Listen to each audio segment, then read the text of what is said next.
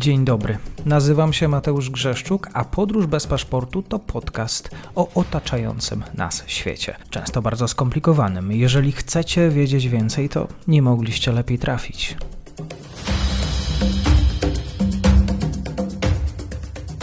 Dzień dobry Państwu, dzień dobry wszystkim słuchaczom. Dzisiaj bierzemy na tapet Niemcy, o spojrzeniu niemieckim na sprawy chińskie. Tomasz Morozowski, doktor Tomasz Morozowski, Instytut Zachodni. Kłaniam się, dzień dobry. Dzień dobry, witam serdecznie. Mam nadzieję, że też nasza rozmowa dzisiaj będzie uzupełnieniem poprzednich. Drodzy Państwo, jeżeli słuchacie podcastu nie od dzisiaj, to wiecie, że poprzednio tutaj z Tomaszem rozmawialiśmy na temat tego, jak Berlin chce układać sobie relacje z Pekinem. W lipcu właśnie rządząca w Niemczech koalicja doszła do jakiegoś porozumienia, opublikowana została strategia wobec Chin. Wtedy pytałem się, czy to mrzonki, czy to jakieś złudzenia, czy jakiś projekt, które ma naprawdę pomóc w tej diagnozie relacji niemiecko-chińskich. No i jesteśmy kilka miesięcy po. Ja wiem, że Niemcy może mają inne swoje problemy, ale czy wrócili przynajmniej do tego dokumentu? Czy w skrócie ten dokument jest żywy? Tak, jak słusznie wspomniałeś, Mateuszu, Niemcy mają swoje problemy, ale też mają swoje tempo wdrażania w życie założeń strategicznych czy to dokumentów. To tempo jest raczej wolne, jak pokazuje nam też cały proces tej Zeitwende, tej przełomowej teoretycznie zmiany, którą kanclerz Scholz zapowiedział po inwazji Rosji na Ukrainę. Polityka wobec Chin oczywiście nie jest tak bezpośrednio z tym powiązana, ale pośrednio jak najbardziej. Ta strategia z lipca, to był pierwszy taki dokument poświęcony tylko i wyłącznie Chinom ze strony rządu federalnego i na pewno był ważnym elementem w tej ożywionej dyskusji, jaka w Niemczech ma miejsce na temat polityki wobec Chin. Dokument w duchu tego deriskingu, bardzo skracając, ten główny przekaz to był, że Niemcy chcą kontynuować współpracę z Chinami, ale na nowych warunkach, odchodząc od tej naiwności poprzednich rządów, szczególnie kanclerz Merkel, czyli w większym stopniu zabezpieczając własne interesy, bezpieczeństwo gospodarcze i tak dalej, i wpisując to w oczywiście strategię na poziomie Unii Europejskiej. Od czasu publikacji strategii w lipcu pewne kroki zostały podjęte, są prace nad dwoma ustawami, które mają w większym stopniu regulować na przykład dostęp chińskich przedsiębiorstw do niemieckiego rynku i te inwestycje, czy też przejęcia udziału w takich krytycznych obszarach, jak chociażby infrastruktura, słyszeliśmy przypadki portów, cyberbezpieczeństwo i te wszystkie kwestie mają być ujęte w takiej nowej, dużej ustawie.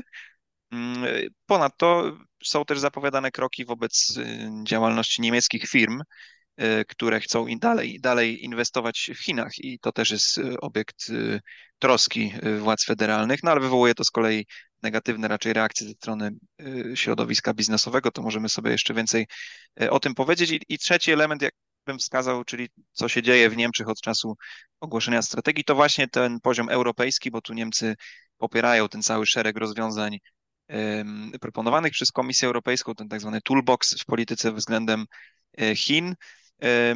I to jest szereg instrumentów, też screening inwestycji, rozwiązania dotyczące subsydiów, i tu głośna kwestia na przykład tego dochodzenia w sprawie subsydiów w obszarze elektromobilności, gdzie Niemcy z drugiej strony tak trochę paradoksalnie są tym jednak hamulcowym, bo w sposób sceptyczny podchodzą do takich już konkretnych rozwiązań, bo obawiają się po prostu reakcji ze strony Chin. Chciałbym podpytać na temat tych dwóch aktów prawnych troszkę więcej. Co to są za regulacje, kto jest pomysłodawcą, co zawierają te akty? Tak, to są rzeczywiście takie chyba największe konkrety, gdzie rząd federalny wychodzi z propozycjami właśnie wdrożenia w życie tych zapisów strategii chińskiej. Jedna ustawa Kritis, to jest skrót od długiej niemieckiej nazwy, już może nie będziemy rozwijać, dotyczy właśnie infrastruktury krytycznej, ma w niej być zdefiniowane, co to znaczy, co to za obszary. Domyślamy się, że będzie to infrastruktura telekomunikacyjna, przesyłu danych internetowych, kłania się tutaj przykład sieci 5G, czy też właśnie porty i tego typu infrastruktura również zapewne o charakterze militarnym.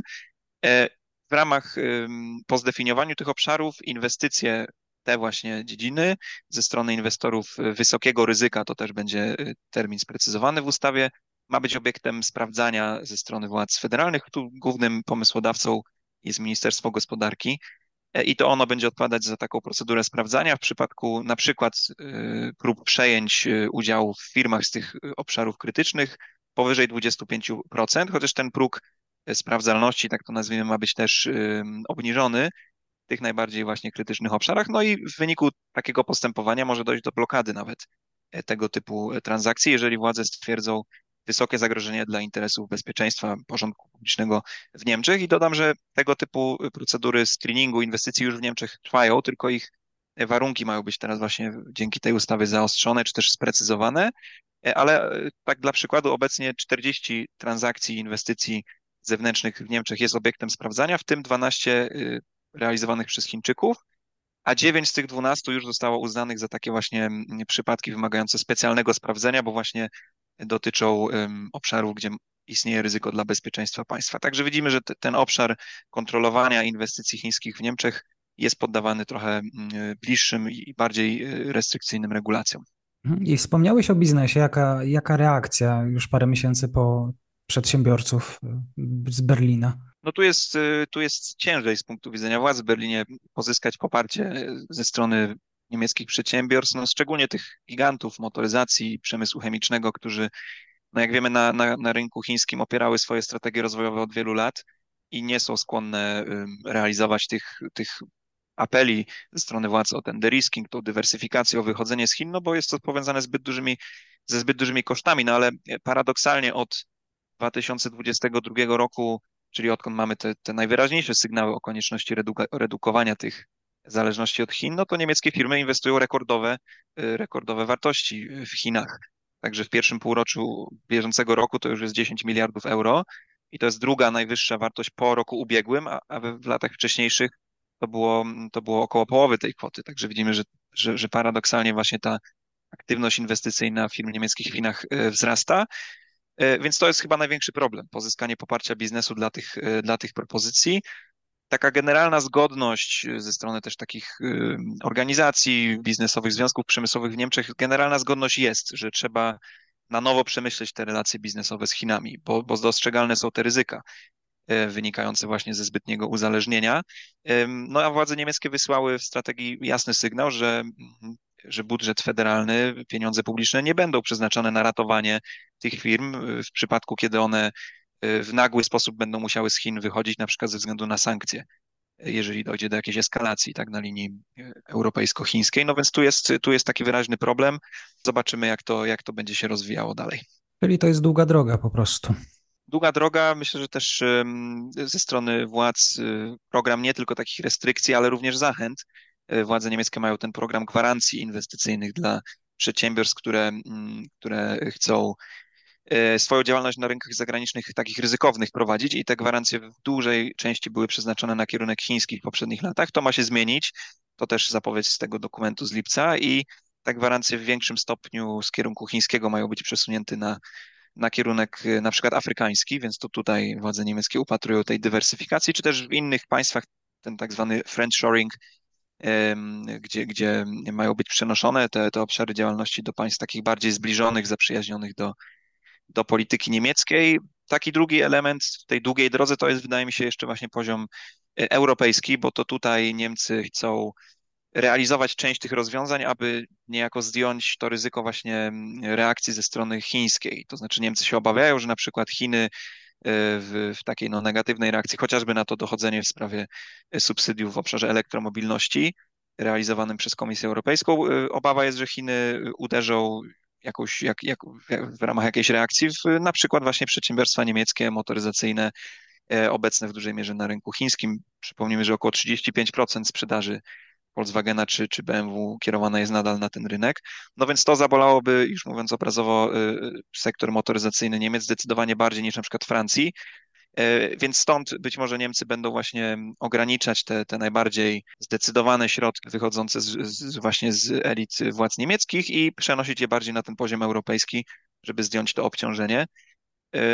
Jeszcze taki jeden element bym zwrócił uwagę, ten screening inwestycji zewnętrznych, czyli ten outbound investment screening, to znaczy ograniczanie możliwości inwestowania przez firmy europejskie na rynku chińskim, na przykład w obszarze sztucznej inteligencji, czy technologii kwantowych w obawie przez to, że nastąpi wraz z taką inwestycją odpływ tej myśli technologicznej, którą Chińczycy mogą wykorzystywać na przykład również w celach militarnych. To rozwiązanie tego właśnie screeningu inwestycji zewnętrznych też w Niemczech jest postrzegane raczej ostrożnie, również raczej krytycznie postrzegane przez środowiska biznesowe, a być może będzie realizowane właśnie na poziomie europejskim. To jeszcze pytanie na koniec. Wiem, że odbiegam od ustalonego tematu, ale Niemcy są bardzo aktywne, jeżeli chodzi o sytuację w Izraelu. Skąd ta wrażliwość? No tak, to jest to tradycyjne stwierdzenie, że bezpieczeństwo Izraela to interes narodowy, interes bezpieczeństwa narodowego Niemiec. No oczywiście wynikający ze względów historycznych. Niemcy się z tej takiej ogólnego stanowiska wycofać po prostu nie mogą, bo to jest jeden z takich aksjomatów niemieckiej polityki.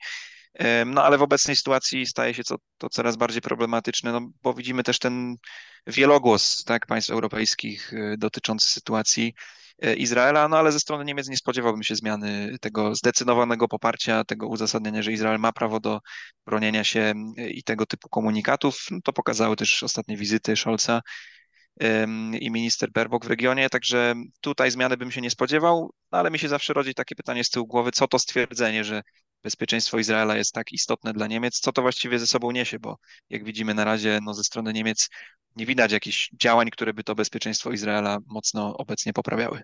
No mi się wydawało, że na początku Niemcy powinny inaczej, ta sama narracja powinna towarzyszyć temu, co się działo na Ukrainie, że Ukraina jest bardziej interesem Niemiec niż daleki Bliski Wschód. No z takiego geograficznego, racjonalnego punktu widzenia tak by było, no ale jakby nie patrzeć, ten case ukraiński jest trochę nowszy w sensie takiego ujęcia właśnie historycznego też niemieckiej polityki zagranicznej. Wymagał takiej przygotowania reakcji konkretnej, a w przypadku Izraela, jak mówię, na razie mamy do czynienia z kontynuacją tej warstwy narracyjnej, no a konkrety na razie są w pomocy dla Ukrainy, no ale to też oczywiście dynamiczna sytuacja. Tak, będziemy obserwować dalej. Zapraszam do poprzednich rozmów. Dr Tomasz Morozowski. Dziękuję. Dziękuję bardzo. Do widzenia. Dziękuję serdecznie za odsłuchanie tej audycji. Zachęcam oczywiście do kliknięcia subskrybuj, obserwuj oraz wsparcia mojej pracy na serwisie Patronite. Do usłyszenia.